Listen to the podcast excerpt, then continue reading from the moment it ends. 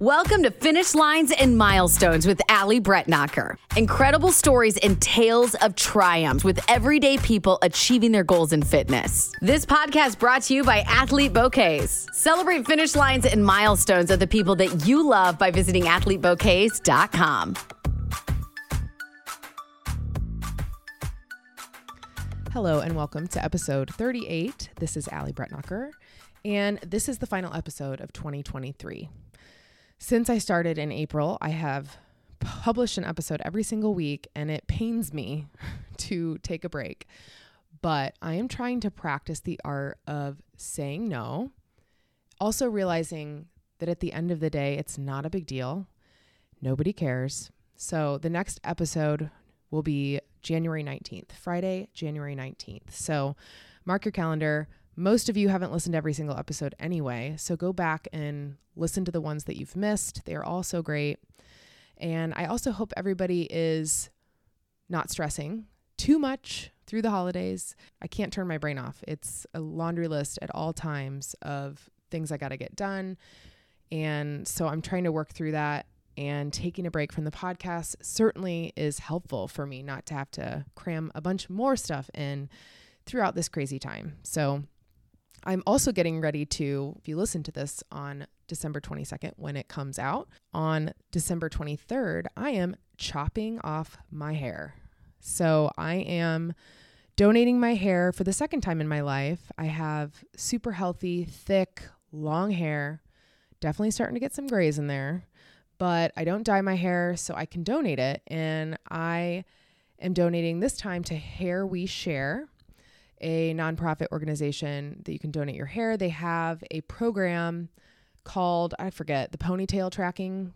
So you get to actually see what happens to the hair that you donate. So you donate between 8 to 12 inches. I will be making that decision based on what my hairdresser says and her advice but I am excited actually to get my hair out of here. I it, brushing it out after running especially has started to become difficult. Certainly drying it, straightening it is a labor of love and I'm really excited to be able to give my hair to somebody who needs it. So uh, updated pictures and I will be certainly documenting the transformation on Instagram at Athlete Bouquets or my personal Instagram, Allie T. Brett. But anyway, I am super thrilled for this episode because it has been a long time coming. Ashley and I uh, know each other through the board at Beyond Monumental. And I knew I wanted to have her on this podcast from the minute I started it, but she was in the process of hitting some big milestones this year. So she ran every single race distance in 2023 outside of a 5K. And 5Ks don't bring her joy. So she said no to that, which again, props to her. So during this conversation, Ashley and I talk about how, how we met, how we ran the beginning of the Monumental Marathon together this year. It was her first road marathon since 2009. We talk about the Beyond Monumental Kids movement, which is part of what we do at Monumental, how she thought about running her first ultra while she was running her first marathon.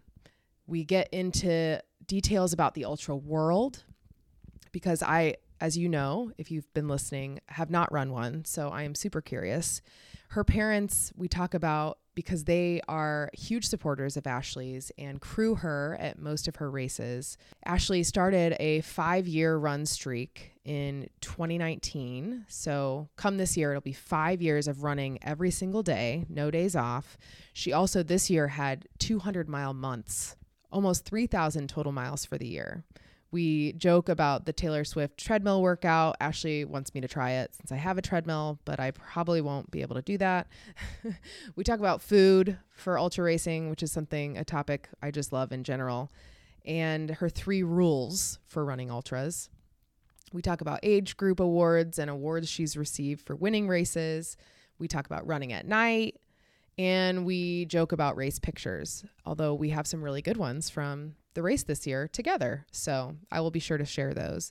And if you want to follow Ashley Haynes, she is ashley.a.haynes, H A Y N E S, on Instagram. So this was fun. We could have done it forever. I had to leave earlier. We probably would have continued talking for much longer, but I hope you enjoy this conversation with Ashley as much as I did. Hello, everyone. I'm here with Ashley Haynes.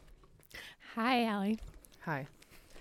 Ashley and I just ate salads with two knives, Uh, knife chopsticks. knife chopsticks.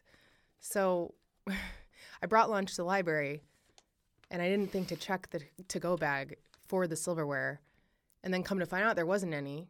So we're at the lovely Java House in the Carmel Public Library and all they had were knives. So I grabbed two knives thinking, okay, we'll just stab the shit out of our salads. And then Ashley had the brilliant idea. Well, you know, it helps. It helps slow down the fast eaters. We realized. It was like a game. Yeah. Pro pro tip. if you would like to try to eat a little slower, just use two knives to eat. Or to feel really satisfied after eating a salad. I was so hungry. All I wanted to do was just shovel it in my mouth and I had to take so long. But it was delicious. And we did it. we did it. So I am really excited to get to know you better. I'm so excited to be on your podcast. I think I told you when you first posted in April that you were starting a podcast. I was like, I volunteer as tribute. Yeah. Please interview me. Yes. But not until the end of the year. Yeah. So this so everyone knows this is the last episode of 2023. We're closing it out with a big bang. I'm going to be taking a few weeks off because I'm saying no to being stressed out about trying to get stuff done over the holidays and I'm just going to enjoy it, Good. Good for you. right? So Ashley and I met through originally through Jillian Walker, our mm-hmm. friend. Yeah, when you were doing Linking Indie Women. Yeah. And she was like, You need to meet Ashley. She's on the board. I think it was when I joined the board of Beyond Monumental. She knew you were on the board and then she introduced us. Yeah, I think around this. I also think she knew that we just both ran. Yeah. She's like, You like this. You'll like each other. You guys should talk. You can talk about running. Don't talk to me about it. Talk to each other about it. yeah, please don't. Yeah, don't talk to me about it. Yeah. And so, how many years have you be, been on the Beyond Monumental board now? I was trying to do that math. I think it was 2019 when I first started because I remember volunteering at the marathon the first year that I was on the board. I was working the VIP sponsor tent and it was freezing. It was freezing cold morning. And then I'm pretty sure the next year was 2020 and we didn't hold the race because of uh, COVID. Yeah. Okay. I had thought you were on it longer for some reason. No, I think I think I mean this will be 2024, so it's almost five years. Yeah, COVID makes it weird. To f- I feel like, yeah, it just makes it weird. COVID time is like eating salad with uh, two knives. yeah, it is. Really, yeah. How did you end up on the board? What made you get involved? So I was working at Keep Indianapolis Beautiful in the nonprofit space, and Al White, who used to be on the Beyond Monumental board, worked at Lilly, and we were doing a lot of volunteer activities with Lilly. At the time, we mm. did an annual day of service with them, and Al was like, "Hey, Ashley, we're looking for board members. You run." You're in marketing. You work at a nonprofit. This seems like a great fit for you. And I was like, Sure, Al. So then I met with Jed and John from the board, and here I've been for almost five years. And they're like, "You like running? I like running. you like running. You like working with kids. I was like, yeah, all of those things. Nice." Al and I, I never, I didn't remember his last name. We volunteered this year together at the welcome table at the expo for the for the monumental, and he was just lovely. So anyway, He is. He's great. He's uh he's how I here's how I got to be here, well, thank you, Al, because now that's how that's how we got to know. and that's how I'm actually here Yeah, right now with and you. That's how it all happened. So this year, you helped me run my PR. I did. You really did. I am so grateful for that. You like have no idea. You know, I was thinking about it today. Could I have done that without your help?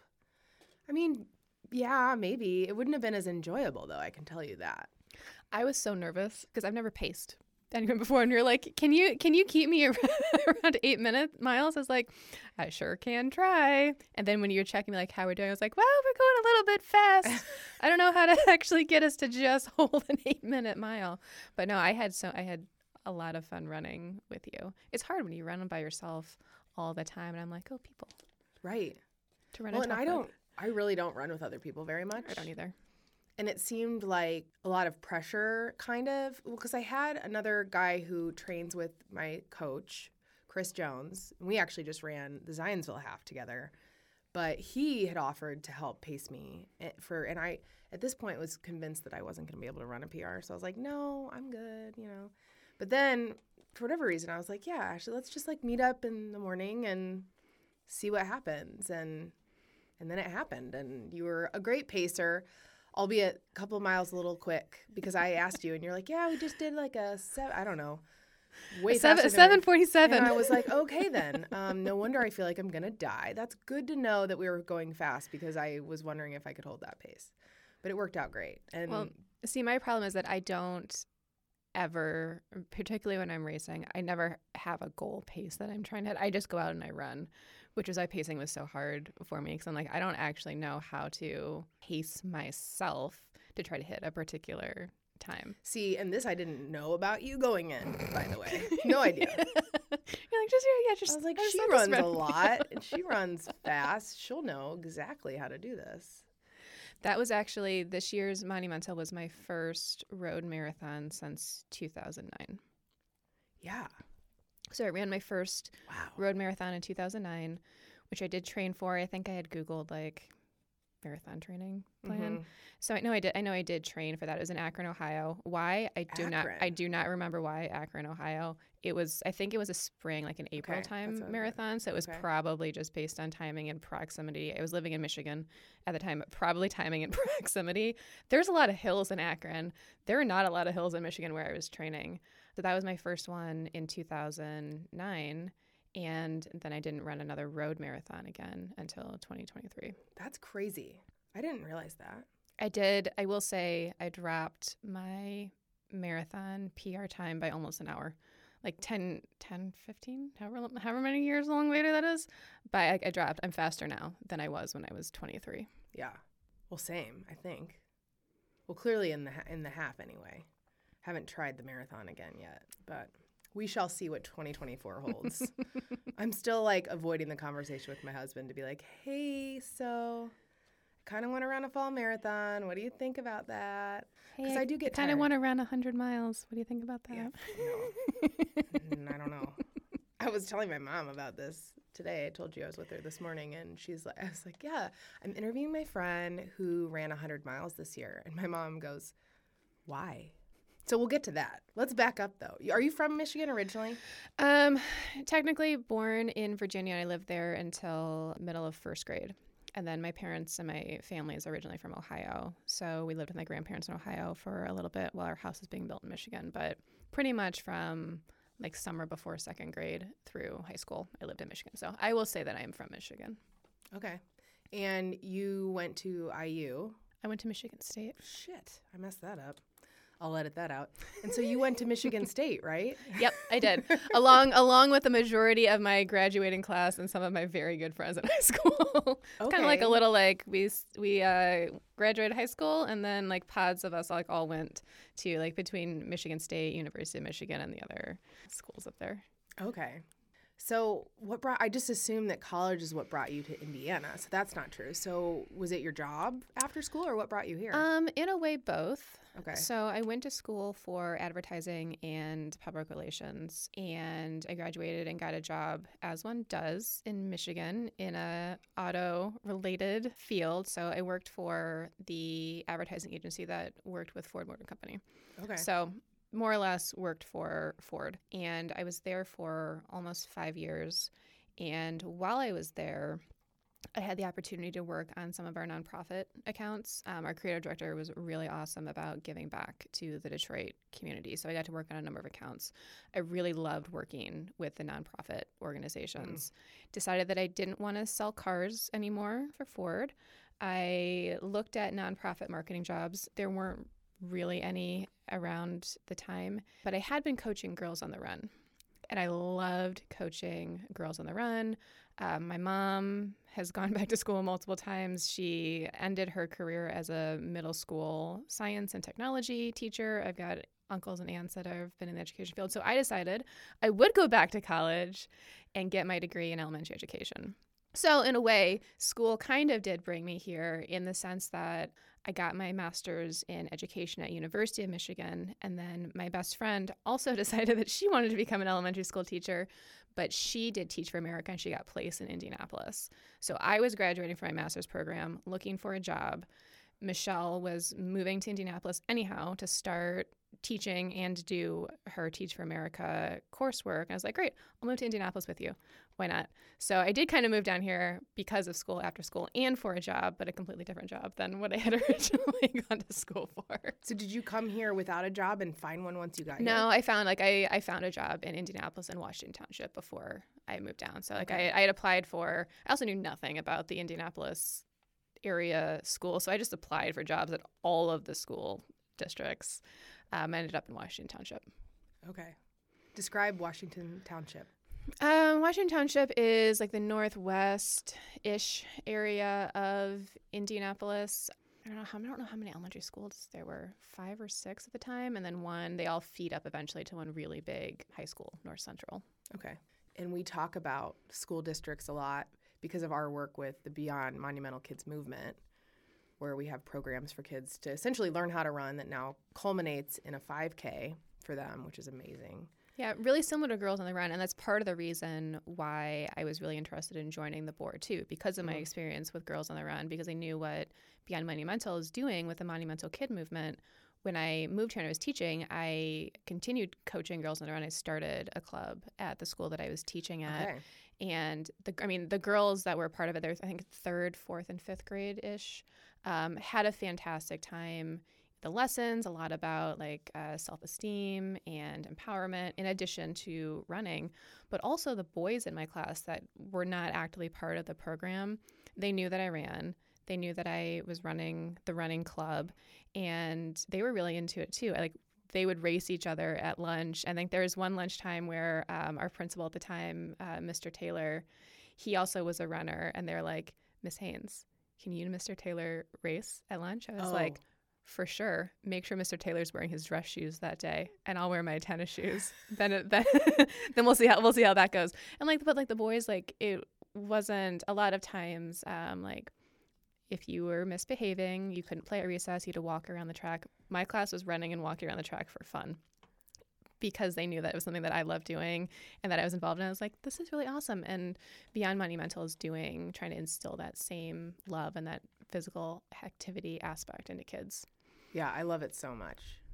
So is Washington Township's one of our school districts?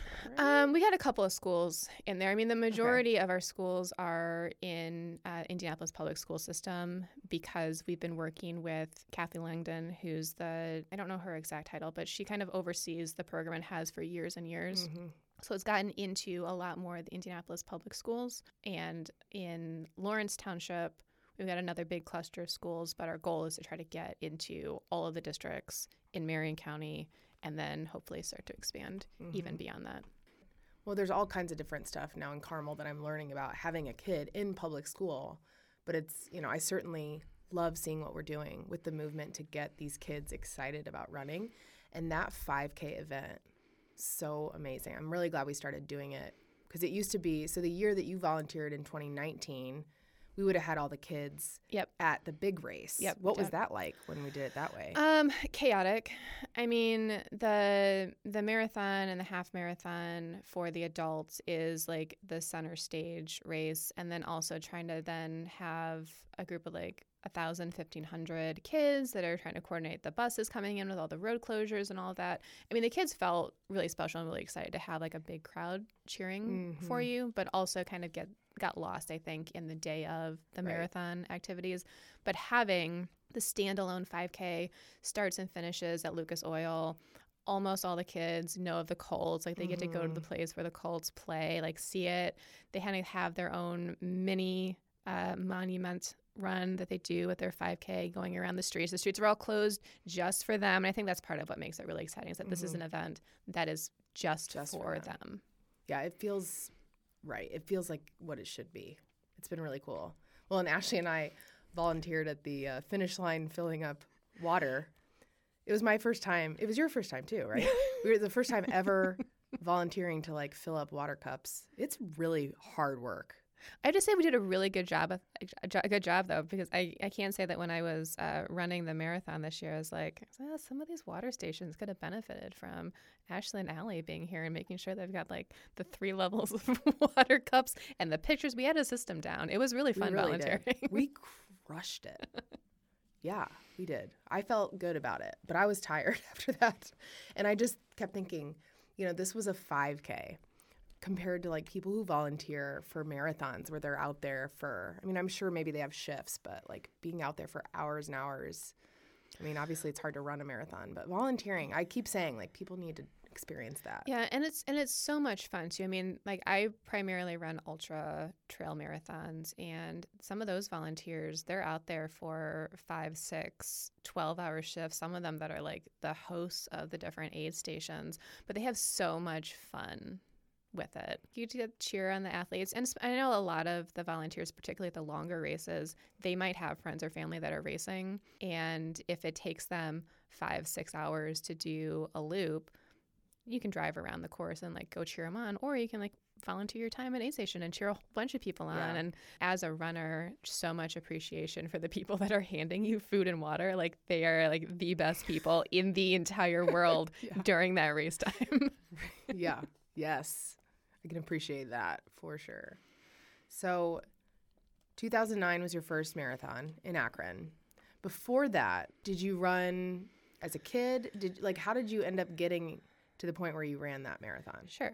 Did you play sports in high school? I did soccer. Soccer. I did track. I had track one year, basketball one year, tennis a couple years. I you know I went to small high school, so I got to dabble. So I did run track in high school, but my sports career leading up to that, I tried ballet. I tried swimming. Uh, I'm not a very good swimmer. That's why I didn't do triathlons um, ever. I tried gymnastics. I tried t-ball. I tried softball. One year, for some reason, in eighth grade, I was like, I'm gonna try soccer. Why? Why is like a 14 or 13 or 14? I was like, I'm gonna go out and play a sport that I've never played before seems like fun. It was not. Um, so I, I'm not a co- I'm not a, I'm still not a coordinated person. My siblings, I'm the oldest of four. I've got a sister, and then it's, it's girl, girl, boy, boy. So a sister and two younger brothers.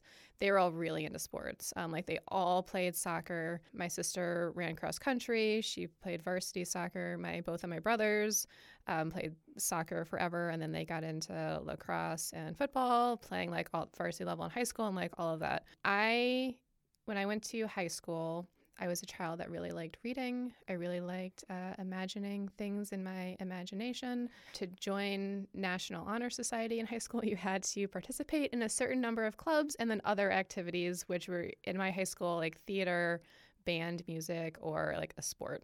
I am not musically, I'm not musically gifted. I did dabble in piano and the trumpet for a minute. I had a lot of Wow. dabbling activities when I was younger. So. I'm learning so many things. Um, but track, you could run really short distances, and there were a lot of really cute upperclassmen boys that you could watch while you were doing that. So, I was, and I had a whole bunch of friends that were doing. it. I was like, great, tracks for me. I need something to put on my National Honor Society application, and I guess eventually my college application.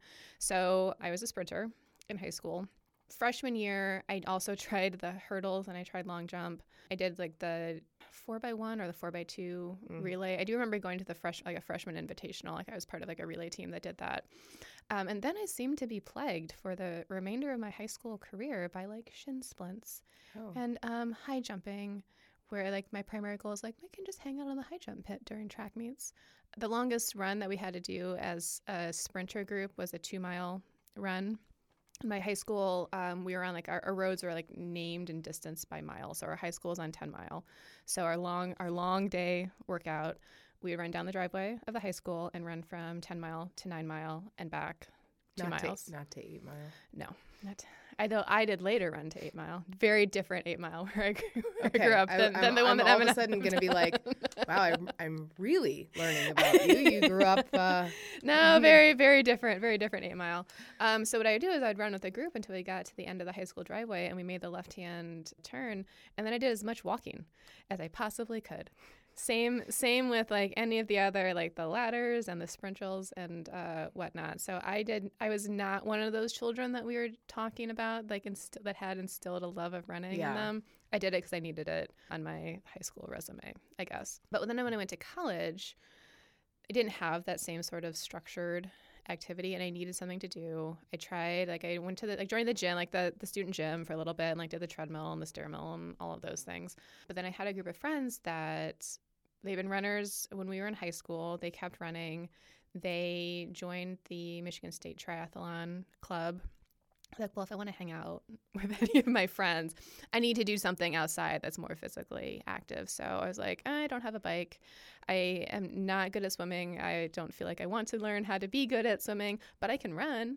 So then I started running when I was in college, just recreationally for myself. And I trained for my first official race in college. We had a 5K, like our, like the, the school put on like a 5K that um, I did. I don't even know what my time was or even where I would look up my time. It was like the dino, the dinosaur 5K. I really like dinosaurs. I was like, great, perfect. and then I did the Bayshore half marathon up in Traverse City, Michigan in 2008 with my sister. My sister ran cross country in high school. She didn't really, she didn't run in college, and but she kept running. So I was like, great, like we can run like a half marathon together. So we did that um, in 2008. And I was like, well, I think maybe I'm going to try and train for a marathon. So then I trained for the marathon in Akron.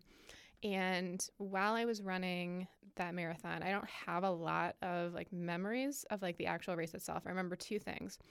Uh, mile 16, we were crossing over a bridge and we'd either just come down or was about to go up a really big hill. I was like, this is awful. I don't want to keep doing this. I don't want to keep. Why did I sign up for this incredibly hilly race? And then I kept going.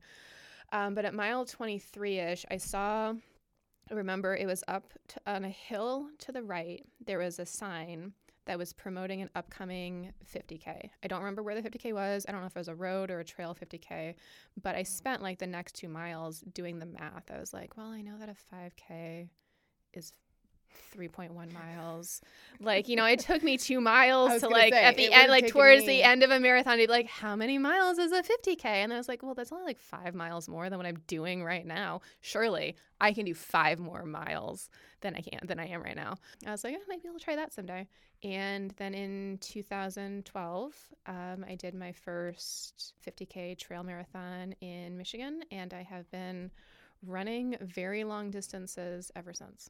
So three years between 2009 and 2012. Yeah, and I'm trying to think what happened. I know that in 20, I think it was the spring of 2010, I got a stress fracture in after after years in high school of pretending to have stress fractures or whatnot. I finally actually got one, um, and I think it took me a while to recover from that one. And then I'm sure that I did some amount of training and planning to try to go from like being injured to running 31 miles Yeah, I at one time. so. So. Wow. I've only done one trail race. It was out at Eagle Creek, one of theirs, and it was years and years ago. I actually don't even remember which one it was or what happened. But tell us, I guess, a little bit about the ultra world. Sure. So that was like the mid 2010s when I Mhm. started doing ultras. And there were definitely other women that were competing because I think that I was like saw them while I was running and racing and they Can you hear my stomach? No, because I can't and it's like I'm like, calm down. now we're all going to be listening for it though. Well, hopefully you can't hear it, but I can't hear. It. I can't hear. it. okay. Sorry. Um, but I wasn't really aware really until this year about the ultra community. And that's why, like 10, 11 years after I've been running them, there is a woman. Her name is, I think it's Camille Herron. She's like a world champion road ultra Okay. runner. I didn't even know until this year that that was really a thing. Like I assumed that they were road road ultras, but I didn't know.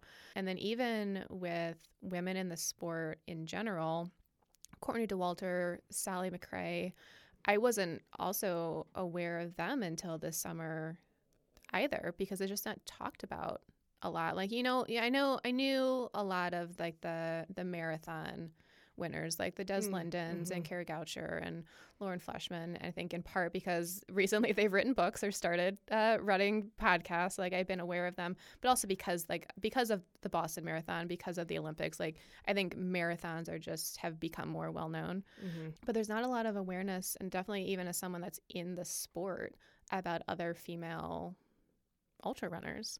Um, so I've been really diving in this year and learning more about them and what they're doing. And Courtney Dauwalter just won 300 mile races within a 10 week Yeah, I don't. I period I don't understand. and like they're doing crazy they're doing crazy things and at the same time i'm like i i love trail running i love it and i was like and courtney and sally they were all coming up in the mid in like the mid 2010s i was like if i had any awareness back then that this was something that you could do as a career like you could you could get paid to like go run in the woods i was like maybe i would have like considered trying that i don't know Yeah. because it was so new and there's so few people doing it it makes me really happy to see so many more women in particular that are out on the trails of the races that I'm doing at higher distances Mhm. than what I've seen before.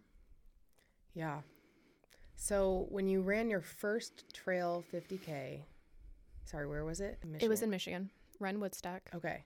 Okay. Is that the one you just did again? Yes, this I just I just did the 100k um, this year. It's a really awesome race. It's put the running company that's put on is called Running Fit. They used to be my running store um, in high school growing up, and then they started putting on races. They eventually sold off the running store part of the business, and now they just put on races primarily in the Midwest. But Run Woodstock happens the beginning of September every year, and it's like the music festival where like you show up on like Thursday and you can camp, and there is music and there's like a five mile run, the 50 mile, no, the 100K and the 100 mile start Friday night. There's a marathon, there's a 50K, there's a half marathon, there's a 10K. Like it's like Oh. three and a half days of just like party running. Um, and just everybody's there because they love the sport. So like imagine like the music festival, but like running. Well, they were trying. They did Running Man this year for the first time. Did you see? I got a bunch of ads for that. No, I didn't. Yeah, it seemed like they're tr- they're trying to do like Burning Man, but for running. Same concept, maybe at a more like Instagrammable. I'm doing air quotes. Instagrammable state, like where they really were trying to get like influencers there and like really do it. But it sounds like you ha- found one that's been around for a while. Yeah, yeah. I think it. I don't even know how long it's been around. The one of the race directors this year, it was his tenth wedding anniversary. He and his wife got married ten years ago at the finish line of his hundred mile at Run Woodstock, and they were both there, like volunteering and like race directing for the entire like weekend. It was really great. Like that's one of the things that I love about running is also the community that's around it. Even like if we run alone, even Yeah, if you run right. alone most of the time, like you you're passing runners all of the time. I was running this weekend and I was wearing my um, hat for my 100 mile. And like I just passed uh, this couple and they were pushing a stroller and the guy just goes, IT 100. And I was like, oh, yeah, like you're talking, you're talking to me. Hi, did you do the race too? Um, like it's just all Yeah. over. So in in ultra running, correct me if I'm wrong, it's starts at 50k. Yep. That's the lowest. That is like you become an ultra marathoner when you do a 50k. Really, anything over the 26.2 miles, I guess, technically is an ultra. Okay. So I could run like 26 points. Sure. Um, and then there's a 50. So the 50K, then does it come It kind of 100K? Or no, 100K is more than 50 miles. It's 60 something because obviously Yep. Math is hard. And so it goes 50K, 50 mile, 100K, 100 mile. Typically, I mean, there have been a number of different distances that have had, but like there's some 60Ks. I don't know what the mile math is. Okay, yeah, no. Um, and there's 75 mile races. So like a lot more of different, Okay. like different distances. But yeah, the 50K, the 50 mile, the 100K, and the 100 mile are the, st- the standard like yeah. for Okay. ultra distances. Okay. And have you done all of those distances? I have done all of those distances, and I did all of those distances in 2023. Right. She's shaking her head at me I'm right just now. like, well, because I knew. Well, we waited to record this because I was like, well, I don't want to interview you until after you run your hundred miler, which was in October. Yep. Yep. And you did. You had your 50k before. Yep. 50k. When Yep. was the 50 mile? So in May. So I had signed up to run the Indiana Trail 100. Um, it happens in the middle of October at Chain O'Lakes State Park every year, put on by another really great running community in northwestern-ish, kind of north Is it in Fort Wayne? Is that- northwest of Fort Wayne. It's like in the Fort Wayne Area. Wabash area. Okay. Um, so I knew I was going to do that. So I went out for like one of my first runs in January of 2023. And I saw this. It's a it was a Subaru Outback, and I've seen this car, and I think the owner a couple of times out at Eagle Creek since. But he had all of like the mileage stickers on the back of his car. He had like 50. I think he had actually think he had a maybe he had a half and a marathon as well, and like the 50k, the 50 mile, 100k, 100 mile. And I looked at it, I was like, well, I'm training to run 100 miles in October, and this was January. So I had like nine and a half months, Mm. 10 months. Um, I was like, I, I've run a 100, I've run a 50K before. I'm like, I could probably fit all those other distances in between now and October. Also, I was like, eh, okay, that's my new goal for the year. So I ran, I've run all of the distances from a 10K up to um, 100 miles in this year. I was going to also run a 5K, and I had told this to my family. I'm like, I'm going to run all the distances, including a 5K. 5Ks don't bring me joy. So as I got towards November and December, I was like, I, I was looking at them. I was even going to maybe run the 5K um, in Zionsville when you did your half marathon. I was like, well, that may have brought Oh. me a little bit more joy, like knowing that you were there. Dude, there's the donut 5K this weekend. Do you like donuts? I, I- they don't bring me joy though. Oh. And part of it, part of it is like I could spend. Part of it is I could spend like fifty dollars registering for a, a 5K, or I could spend seventy five dollars registering for hundred miles, and I get a lot more bang for a lot more miles from my buck yeah. there. Yeah. Um, so I ran a 50K in Michigan in the end of April. I ran a 50 mile at Dances with Dirt and Gnawbone down in Brown County Mm. in May. I did at it might have been the same race that you did at Eagle Creek, or at least the same running group, a night half marathon in July. Because Is it at night? Is at night. No, I didn't do that one. Um, because running 100 miles, like one of the big differences, the things that I had to, two things that I had to train for for a 100 mile were running big miles back to back. So I would do like 25 mile, 25 mile days back to back on the Mhm. weekends, and then running at night. I'd run at night, like in the dark before, but like running at night was something that I hadn't never really Like, done. We're talking like middle of the night. It's Right, three in the morning. Right. So like this this night half marathon started at nine o'clock at night, and then like you run in the dark with a headlamp and everything, and like and and on, and on the trails, making sure that you don't fall and all of that. Um, so that was in July, and then I did 100k in Michigan at Run Woodstock in September. I did the half marathon at Fort Ben um, Oh, with Beyond right. Monumental Yeah. at the beginning of October. The next weekend was my 100 miler, the rainiest, coldest weekend in the entire day, actually, I think, in Yeah, entirety sister- of October. My sister got married that weekend. And we still talk about it. We're like, you, I mean, not to her, actually. I don't tell her. Rub it in. You got the worst day, literally, like in all of fall. I mean, shoot, it's going to be 55 degrees on Christmas, for God's sake. I know. Like, it's, and it, ra- it was, it was like 40 and raining. It was like, it's like the worst rain also because it's a cold rain. Yeah. I So I did that, and then I do normally run the Tecumseh, either trail marathon or 50k, and that's the third week in October. I was playing around with doing that, but after running 100 miles, I did not. Um, and then I ran Beyond Monumental Marathon the last weekend in October, and then um, for the second year in a row, I've gotten my family to get up on Thanksgiving morning and do a turkey trot. So that's where I did the 10k. My family walked the fi- the 5k. My dad did finish a little bit before me. I was very proud of him. He he walked his 5k a little bit faster than I ran my 10k. Um, and I had to go back and cheer on my mom and my cousins as they were finishing up. That's so fun. Did you get any of your siblings to do it too?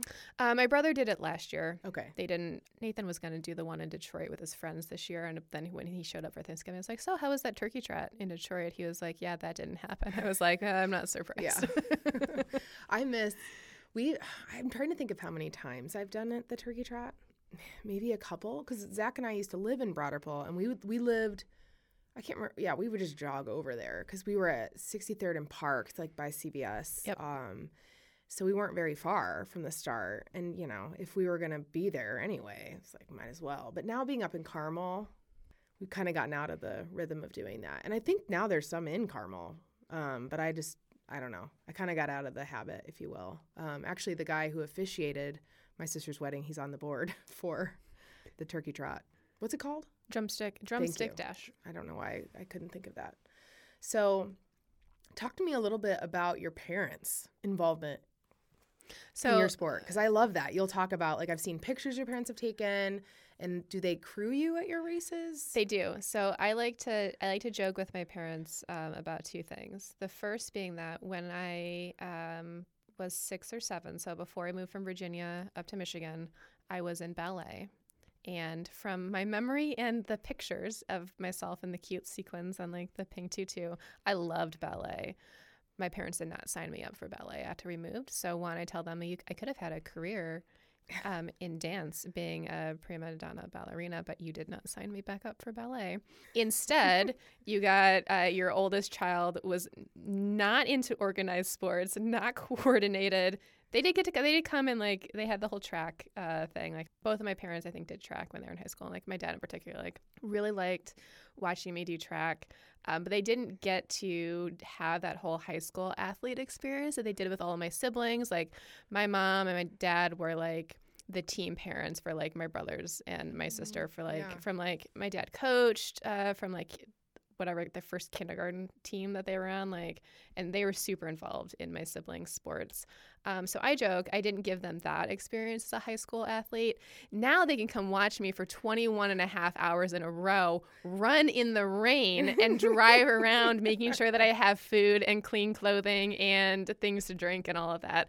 But no they're they're really great and they uh, they come out and crew me at most of my um, big long runs, which the way that most of the runs that I in like the Indiana Michigan area, they're set up as loops. So even the IT 100, it was four loops of 25, and eight stations are every four four and a half miles you don't really like you can do any of these ultra races even the even the big ones. You can do them without a crew. Like i know that can feel like a barrier to a lot of people that get into ultra running. Like Right. i'm scared to go and like do it by myself. I've gone and done a number of the subsequent 50ks that i've done by myself. Like i'll drive out like even to the point where like i'll get up like three o'clock in the morning and drive down to brown county run and then drive home. Like you can absolutely do these races without a crew. I just like i like to invite my parents like you can come and enjoy something with me. You can cheer me on. And they have a lot of fun doing it. Like they love they, they're both very social people. They like talking to the other runners and the other people that are coming to spectate um, and like making sure that i have all of my things. I give them very clear instructions. I want to make sure that i have ask me if i want this or this or this. So they they seem to at least have a lot of fun doing it That is so sweet. I love that so much. my dad's cute. I have to kind of for this last run tell him like when I do and do not want information. um because because so like we talked we talked about how I don't really pace myself or really like know how to pace myself. I don't really run with a lot of strategy. I put a lot of thought into my running, but I don't have like the way like what I'm impressed about you, Allie, is like the way you have a coach and like you have like a plan and like you follow that. I'm like, I've never done any of that. I just go out and I run, and I like I just I enjoy running. I just go and run.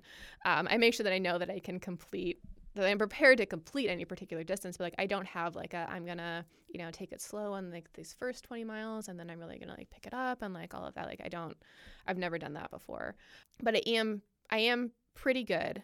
I'll say I'm good at ultra running. I in all of the races that I've done, I've either placed top three, like within the top three overall, or I've won them, or I've definitely won my age group in the majority of the ultra runnings runs that I've done. So I'm I'm I am good at it. Um, but that also means that I don't really have a sense of how far behind me the other female runners are.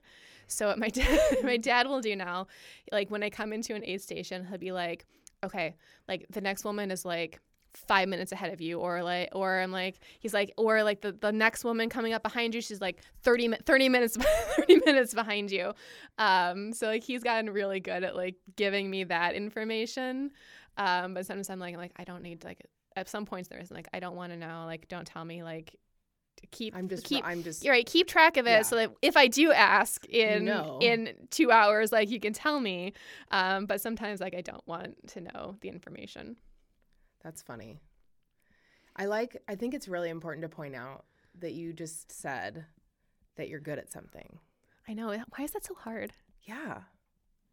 I liked that. I liked that you said that. That's that everyone should take that away. I'm I am good at ultra running. That's what the title of this episode's going to be, Ashley. I'm good at ultra running. but you are. Yeah, you win stuff. I I'm intrigued. I think if you had a coach and strategy and like really gave it I know. a go. I know. yeah. I've been thinking about what my goals are for this year and one of the things that I've never really done is like do like an actual training. One of the things that I've like one of the questions that you asked me was like what are you proud about in like your fitness journey? One of the things that I'm proud about from this year is that I put together it wasn't like a complete training plan, but it was a mileage calendar at the very least. Like I knew what miles I was going to be running when every single day from April until October. And I followed that. I mean, there were some days where like I had scheduled myself to run like 15 miles and I either only felt like or had time to do 10. And like I made adjustments as I went through, but like I stuck to that calendar and I have I don't think that I've really done that since I ran that first my very first marathon where that was the first time that I'd done that. I'm like, I need to I need to Google marathon training plan and I then I need to do whatever it is the marathon training planning tells me to do. Um, but I've gotten I've gotten also out of the habit of like strength training and mobility work. I teach bar at a bar studio in Broad Ripple um, car- called Bar Ripple. I forgot Um, you did that too. Shout out, shout out to them. Any listeners that want to come take a class, please DM me on Instagram. I'll hook you up. I'll have to do that. The class, you should. And before COVID, like I was going and going to cla taking class n- not every day, but like very, very regularly. COVID kind of threw me out of that routine, as it I mean, as it did for everybody. And Mhm. we switched to doing virtual classes for a number number of months. Did you do them on Zoom? Mhm. Would you teach class on Zoom? Yeah, and we still do. We still offer a hybrid. Oh. Like you can take class virtually, or you can come into the studio. We've got a lot of a lot of people have primarily returned to the studio, but it's a really good flexible option, especially if even like myself, if you're traveling and you're in a city like I don't want to find like a random class or studio to go to. Like we have the option where you can just take like stick to your regular class and routine and just you'll you do it in your hotel room or wherever Right. wherever you are like on on the screen which has been like the like one of the very i think few good things particularly for group fitness classes coming Yeah. out of covid is kind of that Yeah. flexibility but it covid completely knocked me out of that routine i never really got back into a good habit of like strength and like flexibility mobility mm. training so as i'm setting my goals for 2024 one of the things that i'm thinking about and i have what is it less than a, like a week um, to decide what i'm going to do so i can start january more, 1st A little more. is do a more comprehensive training plan for myself. Well, you know who is launching an ultra running coaching business, Lindsay, right? I know we talked about that when we went running. I would hope so. You could be like, I'll be your guinea pig. I, you know, I might, I I'll might, be your model athlete. it's funny because we t- we talked about it because we went running at Eagle Creek a couple weeks ago. You had connected Lindsay and I. So like, you guys are both running this hundred mile race. You should talk. And then we didn't talk until after the race. Like there were, I mean, there weren't a lot of people. There's probably like like 400 total across the three race distances. One, I didn't like know what she looked like to really be able to look for her, and I didn't run into her when we were running uh, the hundred mile. But we connected afterwards, and we were running. Uh, we did a trail run at Eagle Creek, and she was telling me about that, and she'd asked me if I'd ever thought about it, and I was like, I'm like, I don't even do enough training, like I was gonna say, yeah, structure for myself. Till I'm like, I really loved coaching girls that are running. And Lindsay, bless her, she was so sweet. She's like, well, you know, like you, you take classes and you get a certification for that. I was like, I didn't even know there you could there was a certification way to become a running coach. I was like, what a whole new will- world. Someone will tell you how to do it. Like, but yeah, you could your poster, you know, like I'm good at ultra running. well, that's could what like like the well and like what I've what I've uh, coined for myself is uh, chaotic potential. I know that I could probably. I know I'm good. At, I know mm. I'm good at ultra running. I know that I could be a lot better if I had like training and Yeah. structure. I'm working towards that. But you know, maybe I'll tell Lindsay if she wants a if she wants a guinea pig to. Yeah. Well, you know, it's interesting because you also don't want to somehow to have that take the joy out of it for Right. you because I could, you know, you've been doing it this way for so long. I mean, clearly it works well enough you're placing or winning, you know. You don't want it to be like this pressure where you feel like, "Oh, I have to go do this." And Yeah. you know. And I'd say so. Two things like Courtney Dauwalter, who I mentioned before. There's not a lot of info. She doesn't share a lot about um, her training program because I've learned about her. I was like, how does Courtney like how does she run 100 300 miles in, in, in 10 weeks from what i like the articles that she has that interviews she runs a very similar i felt very validated she's like i just i'll go out and sometimes i'll feel like running for four hours in the mountains sometimes i won't like she has a very similar like i'm just gonna i'm gonna i mean i'm Yeah. sure she has a lot more like actually to it but from like the way that she talk like i've heard her talk about it she's like I just go out, I go out and run. Like I run how I feel. If I feel good, like I, I do this, and like, like somebody else feels, The somebody else feels the way that I do. Yeah, so that that was super validating. The other thing for me, and this will be five years, is I've been running every single day. I've got a five year run run streak, and I wrote these numbers down because I knew I wasn't going to be able to do uh, the math with you. So I started 2019, Jan- January 1st, 2019, and then through the end of uh, this year, it'll be 1,827 days in a row that I've run every single day, no days off. Um, so also, Hashtag. ha- I love it. Hashtag hashtag no days off. So part of it also is the time commitment because I've been doing this thing where I like I have committed to running every single day, which in a complete training program, you would take rest days. I don't remember what those are like. Um, or like you don't run, but you do like weights or like you do other Mhm. things. Um, but because like I'm running every single day, kind of fitting all of those different things into a single day can be challenging. So what's your? Is it a mile? Like you got to do at least one mile. You probably never run a mile. I did actually. Oh, Um, but so yeah, I would say at least a mile. And the mile though, I think it was early. I think it was January. It was either January 2019 or it was January 2020. If it was 2020, then 2020 was just like the worst year ever. But we had like those negative 35 degree wind chill days. oh, I remember seeing pictures In- of you with your like whole face frozen. Yeah, in in January, and I. I must have been 2019 because I feel like I had just started my commitment to like do this, and I was like, "Well, I have to go and run," or like three days in, I've blown my New Year's resolution. I went out and I ran a mile. Like I like complete everything except for like my eyeballs um, covered, and I went out and ran. This started as just a New Year's resolution in 2019. Wow. though, because as I had never done a run streak before. I'd Mhm. been running since freshman year in high school, but I've never done like a run every single day. I was like, great, 2019, for whatever reason, I was like, I'm going to run every single day. And then um, I kept running at the beginning of 2020. I hadn't stopped yet because I was kind of like, eh, maybe we'll just see how how long I go. And then Mhm. COVID happened, and I started working from home, and I didn't have an excuse to not go run every day. I didn't wasn't driving to and from work. Right. I could working from home. Especially early during the pandemic, nobody knew what they were doing anyhow, and I was like, I don't know how to do my job remotely. I'm just gonna go for a run. Um, so I didn't have an excuse not to run every single day. And then it's kind of like as you build a habit, but beyond a habit where it's just a thing that I do. Like at this point, I don't know how long I'll keep on my run streak. If there's something huge that would prevent me from running, then maybe I would end it. But at this point, like it would feel weird not to go running. Yeah.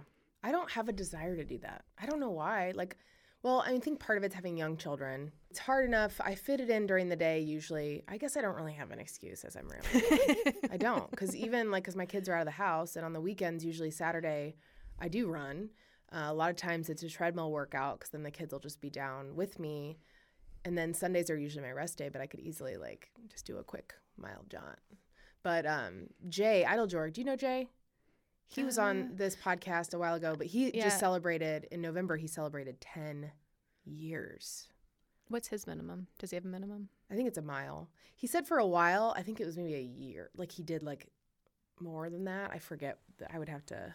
I would have to look at my or listen to my podcast episode again. But yeah, he, like, he if- had a minimum, and I think his he did them all outside.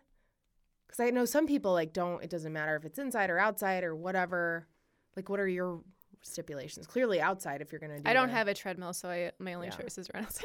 I also feel like you could like run back and forth in your kitchen or something. Like, but Yeah, my my house is very. s- I, I would get bored of that real real Yeah. quick. There was a. I think it was in 2020. There was this kid that ran a marathon in his living room. Like he just ran circles in his living room, and he Oh think he God. streamed it live on TikTok. Oh, it sounds about something. right.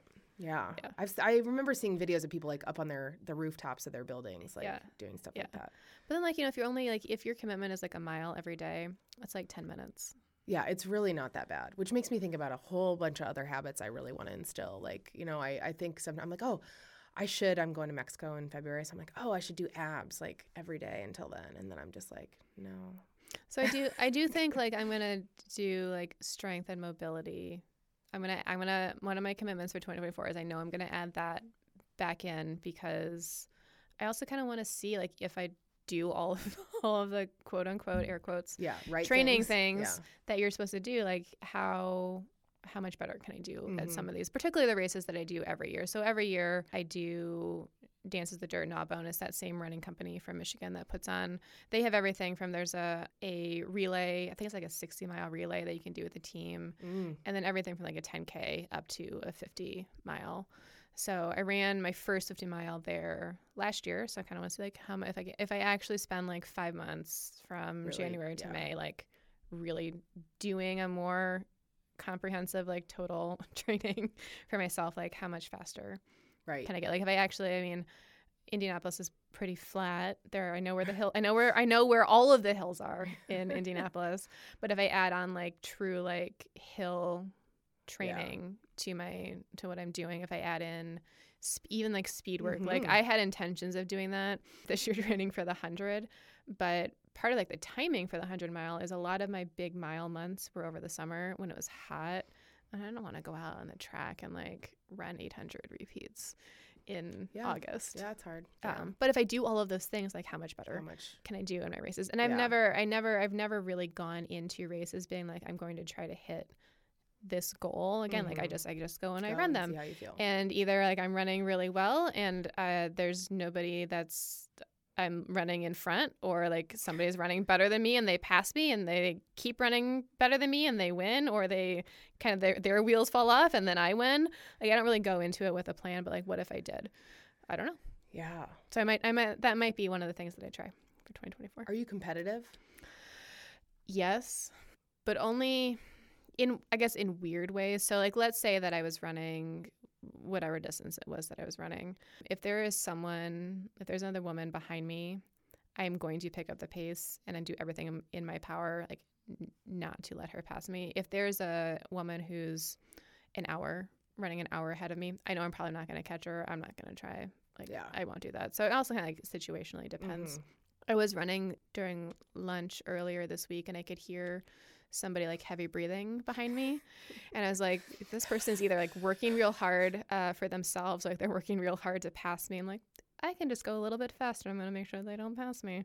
And they did not. So I also like have like those weird moments of like, this person has absolutely no idea that we're in any sort of competition, Right. nor should it be a competition, but I'm going to go win. Oh my God. It's like I remember in college, I remember getting in an argument with my roommate because I um, we were on treadmills next to each other, and I she would like speed up, and I would like speed up my treadmill, and uh, she caught on. She knew what I was doing, and she's getting so mad. She's like, "Stop that!" I'm like, "What? I don't want you to go faster than me."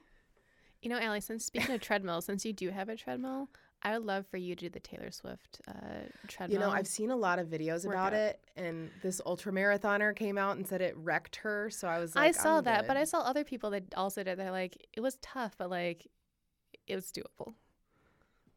yeah, It's only three. It's only three and a half hours. yeah. Some of it's walking. The slower, the slower songs are Slower walking. Slower songs will be just like a really, really slow walk. Yeah, I know it's interesting to me. I would love to try it. Did you get tickets for next year? No. No. If anybody has tickets, please let me know. I have some, but you can't. Have Well, I know if anybody ends up selling their tickets, please let me know. I know. Gosh. yeah, we got ours for a hundred dollars. How? We just we so my friend from Michigan actually is the one who got a code and like did the whole thing. And I remember I was texting with her. It was stressful for me. I'm not even trying to do it, and she's you know they, it's wild. She Yeah. didn't think even though she had a code, she was on the game. She got in. Every time she'd try to buy it, it would like be like these aren't available anymore. She started thinking that she wasn't even gonna get them even after that. So anyway, yeah, I'll wait. I'll wait until it gets closer to next Right. November, and then I'll. I know it's so far I'll, away. I'll pay whatever several hundred dollars to Oh. get them. We're talking about Taylor Swift tickets, by the way. Oh, do we? Yeah, well, we are because we, we were talking about Taylor Swift. Hopefully that strung together somewhat. If not, then sorry, just a tangent for you. Uh, I wanted to ask about what like the instructions are that you give your parents. Like what does that look like? What do you eat? I want to know a little bit more. And also, will you run a Ragnar next September? No, I told you I can't. I'm going to be on vacation. I forgot. Otherwise, I saw I saw that you signed up that. I would, Cancel I would loved to. We're going to Yosemite. My dad's Fine. super excited. I can't. Okay, I digress. if you do it again, though, uh, for sure, I love. I love uh, relay distance races. So I have, and this was also speaking of new things and like crewing. For the hundred, it was the first time that I ever had pacers. Most ultra Hmm. races, you can, depending on the distance, have a pacer with you after the first 50 miles. like somebody you bring. Yep, just like Okay. some, like some, essentially like somebody to a friend, to, a friend to run with you. Um, Huh. Race, different races do it different ways. By and large, um, most pacers don't have to pay to run the race. Like they can, they have access to all the aid stations and everything. They're really just there to kind of support you as a runner. Um, which for some people, depending kind of your physical state and your mental state and like how a race is going for you can be really important, particularly in the really long distance races, because if you're not eating right, you can start to hallucinate. And some of like the like the more Oh. extreme ultra races Yeah. that you have to like have like the GPS map to navigate.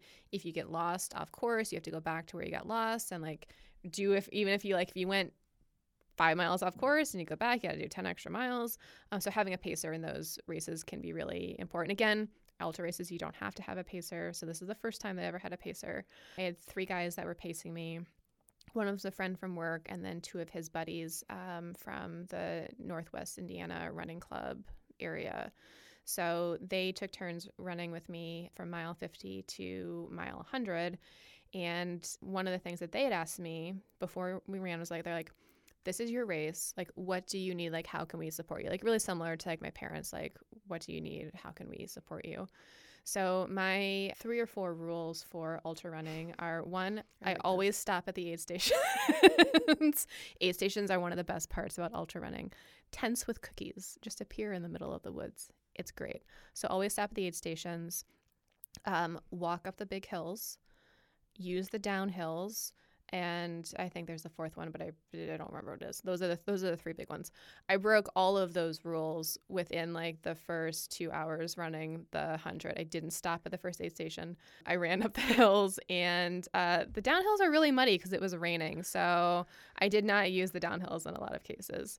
But with my parents, like they they particularly the aid station one, they show up at almost all the aid stations that you're allowed to show up for. Some races, a lot of times if it's in a busier area because of traffic, they won't let spectators come and stop at some of the aid stations. But my parents' crew, they by and large go to every aid station. My mom has this really awesome cowbell that she brings and rings, so you know that she's there before you can see her. so sweet.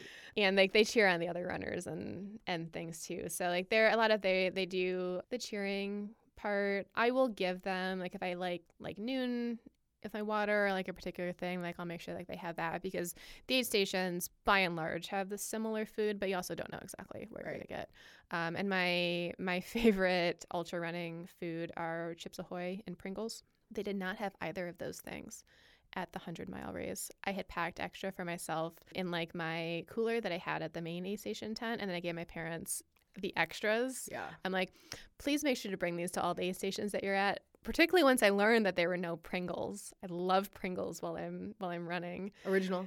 Original. Yeah. Or just original reg- regular. That's the only choice. in Hundred general. hundred percent, hundred percent. Um, so like my parents like every time that they see me, they're like, "Which of these? Like, here's your bag of things that you gave us. Which of these things would you like?" And just like you know, asking how I'm doing and and all of that. Like, but like I said, like these the races, the ultra races that I've done, the aid stations have pretty much everything. You don't really need to have crew, but it's just always nice to see you. Well, yeah, seeing your mom and dad. That's so nice. Do what are some of the weirdest things you've seen at an aid station Um, like food wise. Um, or anything for well, that matter? So I will say the the hundred mile race had some of the fanciest aid station food. Like I'm used to aid stations that have uh, for like the ultras, they'll have like boiled potatoes, Ew. pring like like like like warm with like salt. It's a carbo. It's a quick and easy carbohydrate. All right. But like potatoes, watermelon, bananas, bars, gels, cookies, M and M's, things like that. The hundred mile, I think each aid station got to decide. Like they, I think they gave them like a standard, like you need to have these things, like bananas. Like otherwise, they had an option of like what to, what they wanted to put at their aid station. Mhm. So there were some um, that had like this. They called it slurry. It was like ramen noodle, chicken soup, mashed gonna say- potato mixture. Thinking about how the weather you ran in, I started to think about chicken broth. Yeah, the Yeah. ramen the ramen and broth was actually really good. I That did I good. did like that. Um, but there were some like nut cookie bars. There was one that had jello, which they didn't have jello when I came back through, but like like like, like a jello jiggler. I was like I was like, "Oh, I don't want that right now, but maybe when I come back through." Um, then you just start thinking about Jello. and I what I thought about I thought about it for 25 miles. Then I came back through that aid station. and There were no more Jello no, jigglers I left. couldn't handle that. No, no. It's they like had they had gluten they had gluten free cookies instead, which were like not really a Gross. My poor mom just told me she made sugar cookies last night and she's gluten free. And I was like, well, are they good? She goes, well, we need to put a lot of icing on. it." so gross. But no, like it's one of the things that's fun about like ultra running aid stations is there's you know it's like a buffet in the middle of the Mhm. woods. When we were when we were running Monumental, particularly when I got to the top half of the marathon aid stations, I was like, I could really go for some Pringles right now. I don't think any of the aid stations are going to have Pringles. We talked to Jed about that for next Yeah, year. you should have texted me and been like, hey, could you just put some Pringles like right in front of this building? And I'm like, on my way back. It's like I don't want a banana and a Clif Bar. I want Yeah. some Pringles and Pringles, Oreo. please. Well, I told this story I think on this podcast, but I can't remember when. But I, when I was running the New York City Marathon, I really wanted pretzels. Like it's all that sounded good. I just wanted pretzels so bad, and if somebody could give me pretzels, I would be like love them forever. So I managed with all the energy I could muster to get my phone out. I think I had it in like a SPIbelt, a SPIbelt at the time. And you know, like I don't want to touch anything when I'm I just don't want to expend any more energy. And I finally got my phone out. I text them. The only word I could get out is pretzels. and I don't remember if it was even plural or singular. Pretzel. Pretzels. I texted them. I get up to them. It's like mile 16. I see them. And the, and, and I'm like, "Do you have the pretzels?" And they didn't. And I was so mad. And they're like, "We didn't know what you meant." I was like, "How could you not understand?" Anyway, so I came back and I spectated the following year. And I brought pretzels and we made this huge sign that said pretzels and we put, decorated with like glitter glue and it was amazing. And um, oh my God, I'm going to forget his last name, Matt, who ran with Shalane. What's his last name? Matt James. He was on The Bachelorette. He's the Bachelor. Him and Tyler were running that year, and Matt took some of my pretzels. You're welcome. and I stalked Tyler at the porta potty and I also shook his hand after, and I feel like I basically touched his, you know, because, and then I didn't think about it until after, and I was like, oh God. I digress. Sorry, mom. Anyway, okay, so interesting. They're I, fun. Like the aid stations are also like like little mini like parties, Hangouts. but hang Yeah. out at parties too for like people, friends and family that are coming through, like the volunteers. Um, they you can't have the food if you're just spectating, but um, to like to chat with, and especially the the ultras that go into the dark, like they put out Christmas lights, and like there's some that like they do themes. Like there's one I don't remember uh, which one is, but like flamingos is their theme. They got like like oh, I like that. like dozens of like those Yeah, yeah. flamingos that you stick in the ground that Mhm. like they just decorate it like a luau like each like they're they're really they're really fun the aid stations are really fun Yeah, I feel like maybe to like dip my toe, maybe I'll go like crew or like, you know, decorate a tent or something. I don't know. I'm really I'm interested. It's not that I'm not interested. I am interested. It's just a whole different world. And I'm I'm kind I'm a spoiled road runner. I'm very, you know, I'm like your typical cliche. Like when I see the videos comparing the two people, like I know Laura Laura Green did one recently, and it was so funny because I'm like, yeah, that's me. Like, I'm just like checking my watch, the GPS, like, got all my shit, got my headphones, and then you just have the ultra runner who's just couldn't care about anything and it's like so chill. Just think about watching the sunrise when you're in the woods it's so peaceful I mean, it doesn't sound bad. I mean, I don't know. I'm interested in running up north. It, we're doing a road Ragnar, Mhm. so it's not in trail, which I'm kind of bummed about. We just the scheduling, trying to schedule is like a nightmare. But it will be in Traverse City area, and it's going to be a little hilly. So I'm a little nervous about that, but I got a while to worry. It's beautiful there. I did um, in college. There was a group of us that would do. Um, it was called the Great Lakes Relay at the time. I don't know if it's still called that now, but it was from essentially like a diagonal line from. It wasn't all the way like the thumb-ish area of Michigan up to Mm. Traverse City. It was like 270, 300 mile relay. Oh, But like you can't like you camp overnight. It's like they had designated spots, and then like you, and that was primarily on dirt roads. Some I think some of it was uh, paved. What I remember, which is funny now, the I always was doing the short legs because even at that time, like I was not like a distance runner really yet. I do like the three three and a half mile, maybe four mile legs.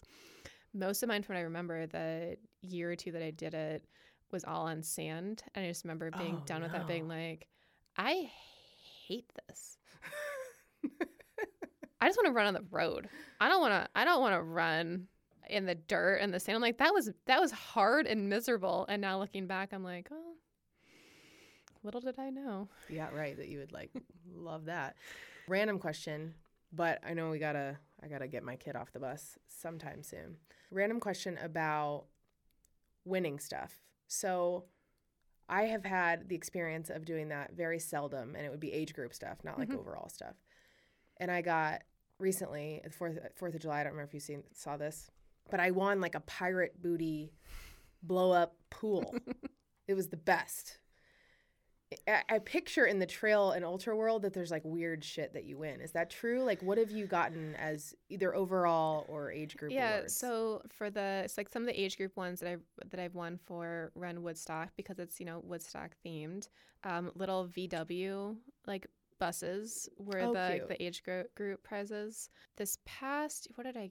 I don't even know what I got. One I know one of the things that I got to take home was a volunteer had made these like uh not crochet they're not cro- they're like crocheted but like around a frame like giant peace signs that like like the top three overall in each race I got to take one and like they had they use them as decoration but then as you finish like you get to like cut them down and like um oh, that sounds kind of cool. Could you hang it like on your wall? As a it's, yeah it's hanging on my door That's cool. right now because I don't have any other other hooks than the ones on the back of my door. and then like there's I got like some skull and crossbone shaped um, from like from the like the gnawbone races and like some tree sh- like tree shaped tree stump like a lot of like creative primarily wood based for some reason awards but also like blankets and like running bags and things like that the big the big uh, the big prize though is a free entry Oh, to the following year's race. So one of the reasons why I'm running a 50 mile again in May is that I won, and so I get to run it for free this year, which you know, just keeps you coming back. yeah. Yeah, but what's funny about finishing and even winning some of the longer races, like the 100k, for example, I won. I won that one in September, and it took me it 11 hours and 26 minutes to run the 30 or 64 or 65 miles. Um, What's that pace? Eh, a little under 11 minute miles. Okay. I finished at 1.30 in the morning. Whew.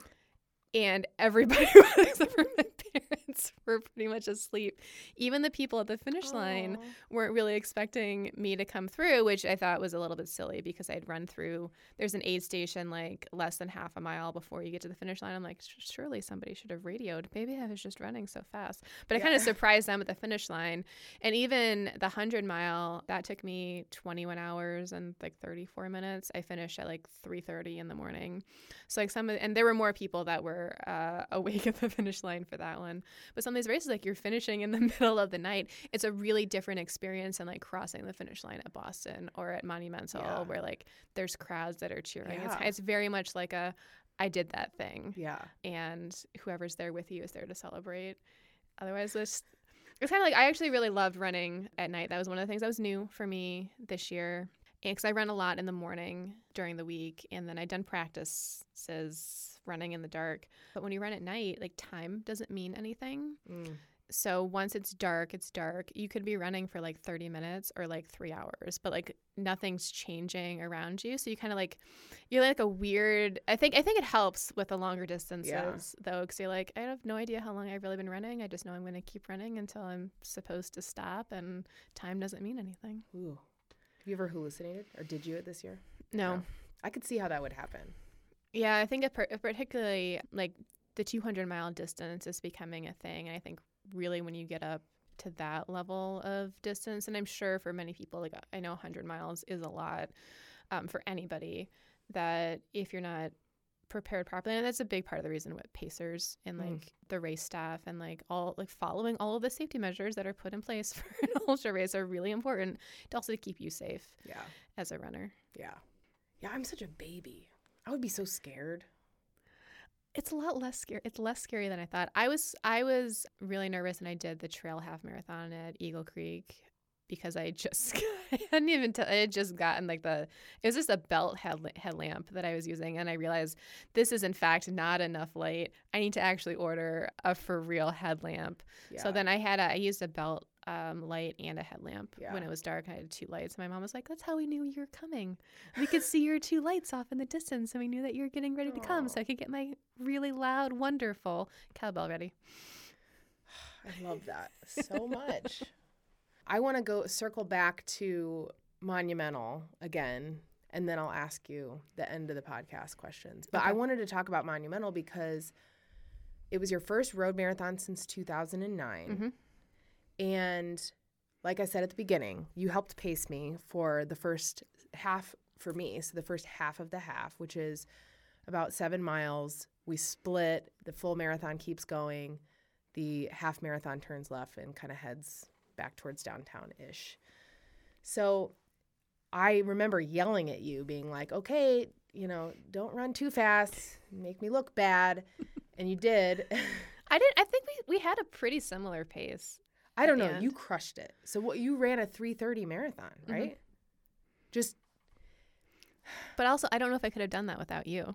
Oh gosh. You said you couldn't do you, you said miles. Though. I know, but like you said you helped like set, we set the pace at the beginning together and I was like, well, I got I, I remember getting to the half marathon mark of the marathon. I looked at my watch. I was like, Allie better have finished right now because I'm about crossing this this uh, finish line at her PR time, so she better be done.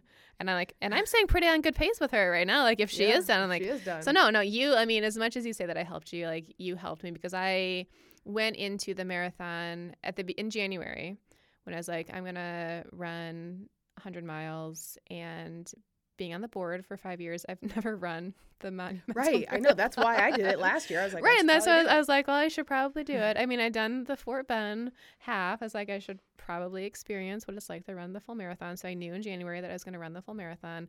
I knew it was going to be two weeks after I'd run 100 miles. I knew that was going to be hard, and I was like, oh, maybe I can qualify for Boston. Maybe I'll see if I can do it. And then, like, as it got closer, particularly after I ran the 100K in September, and then like it was in the process of like actually like running the 100 miles, I was like, you know, if I can just finish the marathon, that would be great. um, so having like running with you at the beginning was just as important for me. So like you helped like together we set the pace to accomplish Look our at goals. us helping each other.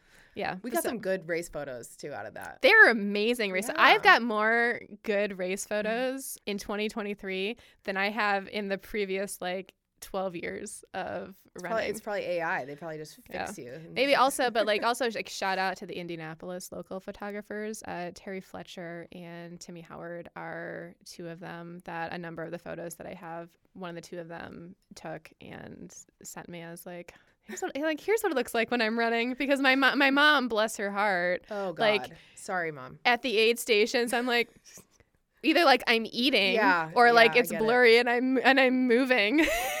or like it's just me standing like when I'm done. Um, but no, like it's so it's so like the the race photographers are so important. So like they capture the experience like while you're doing it that nobody else. Right. Could. Well, and all you want is just like look like an athlete, like strong, you know? It's like I don't want to look like a supermodel, but I just don't want to look like I'm weigh 500 pounds, like with eight chins. And it's like, why do the photographers are in the ground too? By the way, I don't know. Like I don't know. That I don't know. Never's a good angle for me running. I don't know, but they did. General. They did get some really good photos of us at yeah. Monumental. Yeah, sure. they are. They were good, and that's like rare. It's like, oh, nice to have a good race photo. Um, I still share like the my favorite race photos actually from the New York City Marathon in 2018 that I still use for a lot of stuff because I like it so much. I felt like absolute dog shit when they took that picture of me too, and I just faked it You do a really good job though, smiling for the race photos. Whereas Yeah. I'm like, maybe they won't look at me. Yeah. You got, you got was- like you're looking right at the camera. You got the big smile. I'm I'm like, like, ready for it. That's what those are my moments where I like try to pump myself back up too. I'm like, okay, pretend like you're running. you got know, your name and your bib showing so that you, you can actually find yourself. Yeah. Whereas like mine is like half hidden underneath Yeah, my shirt like- because I'm just like, I don't know how this is supposed to work. I don't know anything about this. Oh man. I hope we get a chance to do that again at some point. For sure. Yeah, it was fun. I enjoyed it. And that race, the weather was great. We had so many course records. I wonder if we'll ever have an ultra marathon. Who knows? You gotta, you could do that. I don't know. I don't I know. don't know either. We have so much work to do still to make Monumental even bigger. We'll see what the future holds. Mm. So 2024. Are you going to run Boston? Because you qualified, right? Um, Have you run Boston in the past? No, I haven't. And it's never really, it's not like a bucket list, like I'm training for this type of goal race for me. I did want to see, like, I wanted to prove to myself uh, that I can run 100 miles and then two weeks later qualify for Boston. I really, I did really want to prove that to myself. I didn't like speak that out loud very much, but I, I wanted to prove that I could do that. Yeah. Um, So, like, doing that is enough. If the cutoff times don't change too much and I am able to actually put my name in for Boston and I were, were I to get in, I would totally Go run it. Yeah. But, like, I think it was like either just over or just under five minutes off of the qualifying times this year to be able to Yeah. run the 2024 Boston race. So even if you qual like sure I qualified and like I'm I'm proud of that, but like I don't know if that's even good enough to run it. right to actually race it. I know. I keep thinking about. I've now spoken it out loud that I would like to run Boston. I would like to qualify. I would like to go do it. I think I'm in a position to continue gaining speed, and I- I'd be curious. I'm not planning on doing that next year because what I've learned, especially with having a coach, is like I know that it takes time. Like I just put in a really good year of speed work but I didn't do the distance part of it. So maybe next year I can do a combo of those things, run a, a full marathon again, see how much time I can, you know, chunk off of my sub four. That's my mm-hmm. PR is like 357. And then go from there. Like to your point, there's so much time between when you ran a full and then going to do it again. Like, yeah, it's like an hour. I feel like I was a whole entirely different person and athlete when I ran that sub four yeah, I was in great shape, but I was running like a crazy person. Like I just would go out and run as fast as I could for whatever my plan Yep. said. Yep. So it'll be interesting to see. Also, the know. older you get, the uh, the Boston qualifying change time. Well, that's so, what I keep saying. I'm like, oh, I'm almost 40, so like I could just wait till it bumps it up, and then everyone tells me, don't worry about that. right. So like I mean, like the standard qualify time is like the 3:30, but for my age group it was 3:35. Ah. So I do have if they do. How old are you? I'm 37. Okay, Same old. Yeah. we're the same age. same old. Same old. We're the same old. you sure you don't want that to be the title of this That's- podcast? that's really the same old. The same old. Um, but yeah, you you have you have more room for qualifying uh, for Boston the older that you get. Yeah, right. So I'm like, that's why like that 40 mark's interesting because you can be like, you can do it while you're 39, whatever, Yeah. whatever. Yeah. I don't know. We'll see. Well, if you need a, as you're doing your distance training, just let me know if you need somebody to run distance. Right. Yeah, I know who to call. Because I could be like, hey, you want to go run any distance that you're training for a marathon? You'd be like, that's no problem. well, and that was like for the longest time, because people always like, like, are you training for something? And like, I have the races for the for like that I love doing every year that I always do, but really like my baseline, what are you training for? Is if anybody knocked on my door, is like, hey, do you want to go run a marathon today? Whether or not I had the time to do it, I knew I could physically say, yeah, sure, I can go do that with you. Yeah. You're the person. I keep seeing those stupid videos that are like, tag the person that would you would go run a marathon with right now, and they'd say yes. Now you're my person. Like, get a thousand dollars to just go show up at Ashley's doorstep and be like, would you like to go run a marathon? Because you really could do it. yeah, sure. Okay. Did you look at your notes? Did we miss anything big? No, I think we got everything. Okay. Um, Let's make sure. Okay, I think so. I think the only other thing that in my lovely permanent marker I love it. notes. So this is my fifth year of no days off, running every single day. This is my second year of 200 mile months. So, um, 2022 and then 2023, I've run a minimum of 200 miles every single month. Um, so my total miles for the end of 2023 will probably be a little bit over 2,860. Miles, which is the most miles that I've run. Um, I don't think I'm going to hit 3,000. I, th- I, could. I mean, I still have enough you- time. Yeah. And with the holiday break, if I run, I, I could do it. I don't think that I'm going to try. I've run enough this year. Yeah. But almost 3,000 miles. That's a lot of miles. Wow. How do you not get hurt? Knock on some Um, wood. There's yeah. no wood in here. Oh, maybe that door is wood. I don't know. I don't know. I think I think in in part like you hear a lot of you know as you get older like your knees start to hurt or your body you know falls apart or Mm-hmm. hurts because of running and I I do think that's true and if you're not training safely and running safely definitely true but I think part of it is running every day has kept me from getting Yeah. seriously hurt. I did in 2016 when I was running a 50K. I ran with my cousin and I did do something to my right ankle, which still bothers me because I can't put a lot of uh, like strength training type, Mm. type pressure on it because like I don't know, there's cartilage or something that got stuck in there. Um, I did. I injured that at mile seven of the 50K, and then I finished running the next 24 miles, which I didn't do a lot of racing and running then in the end of 2016 and early 2017 because I hurt myself. So I don't know. I, I just attribute to the fact that I'm like, my body is used to doing Yeah. this every single day and um, try not to do anything too crazy. It's part of the reason why I'm careful going down the hills when I do Yeah. ultra running because I am afraid of falling falling. Yeah, that down the hills. But you know, like my that same cousin, he did a transcontinental run in 2019. He ran from California to New York, and he was running almost every single day, like 50 mile days. And um, I know a number of people that have done that, and your body just your body is amazing, and it can adapt Yeah. To doing things like Yeah, that. that's wild to me. Okay, um, I just noticed that it's two thirty, and my Okay. kid gets off the bus at uh, two fifty two. So I Okay. got like okay. So rapid fire the last couple of questions. Okay, I'm ready. and you know them. So first, what is your favorite mantra and or song? Sure, run the mile that you're in. Yeah, you know it. Those tattoos look good on you. Thank you. I mean, it's it's true, especially for like the long. Like if you're running hundred miles, you can't at mile one. You can't be thinking about mile ninety nine. Like you are you are living in the mile that you are running at the moment. Yeah, and I saw your bracelet says one more loop too. I did. right? Yeah, I got these. Uh, Christy that does the the bracelets that you put in your yeah, bouquets. yeah. So before the hundred, I got the run your mile that you're in because I got the tattoo, but I'm like, I need something that's not going to Yeah. wash off, or the permanent marker that I tried doing for myself. Yeah. and then one more loop because a lot of the uh, a number of the ultras that I do are loop Yeah. races. So like four more, three more, two more, Yeah. one more loop. Yeah. And to be fair, that tattoo lasted through the rain of a hundred mile race. It sure did. It lasted for like two weeks. That's wild to me. I, you know, I tested a bunch, trying to figure out, hey, what can last through a marathon? But you that's picked a, a, good one. that's a testament. So yeah, whether you want it to last that long or not. Okay, and then do you listen to music while you run? No.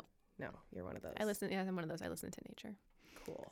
Okay, what finish line or milestone is next? Um, well, my next milestone is going to be December 31st, when I officially hit five years in a row Yep, of that's so running every single day. So that's big milestone. My next for sure finish line will be uh, the Gnawbone 50 mile in May. I Okay. haven't decided if I'm going to do any other do you do the mini ever? between that. No. I'm pushing this year. I'm doing Ainsley's Angels. Okay. So I think that that's going to be a way for me to experience it differently. And I don't know. My my my thing with the mini is very technical in the fact that a mini marathon is a small 26.2 mile race. It is not a, a half marathon is a 13.1 mile race. Yeah, it is A weird. th- Yeah. 13.1 mile race is not a mini marathon, it is a half marathon. And for that reason, and that reason alone, I will never run the mini marathon. I thought you were going to say, I'm out, like on Shark Tank. and for that reason, I'm, I'm out. out. the end. Thank you, everybody, for listening to this episode. This was so much fun. I could do this all afternoon. It was fun. I'm anytime that you need to fill in guest hosts, I'm here. Yeah. Oh my gosh. It's so fun. I'll bring the So forks next time. Oh my gosh. Knives. It's so ridiculous. All right. Well, thank you, everybody, for listening. Happy holidays and enjoy the rest of what's left of 2023.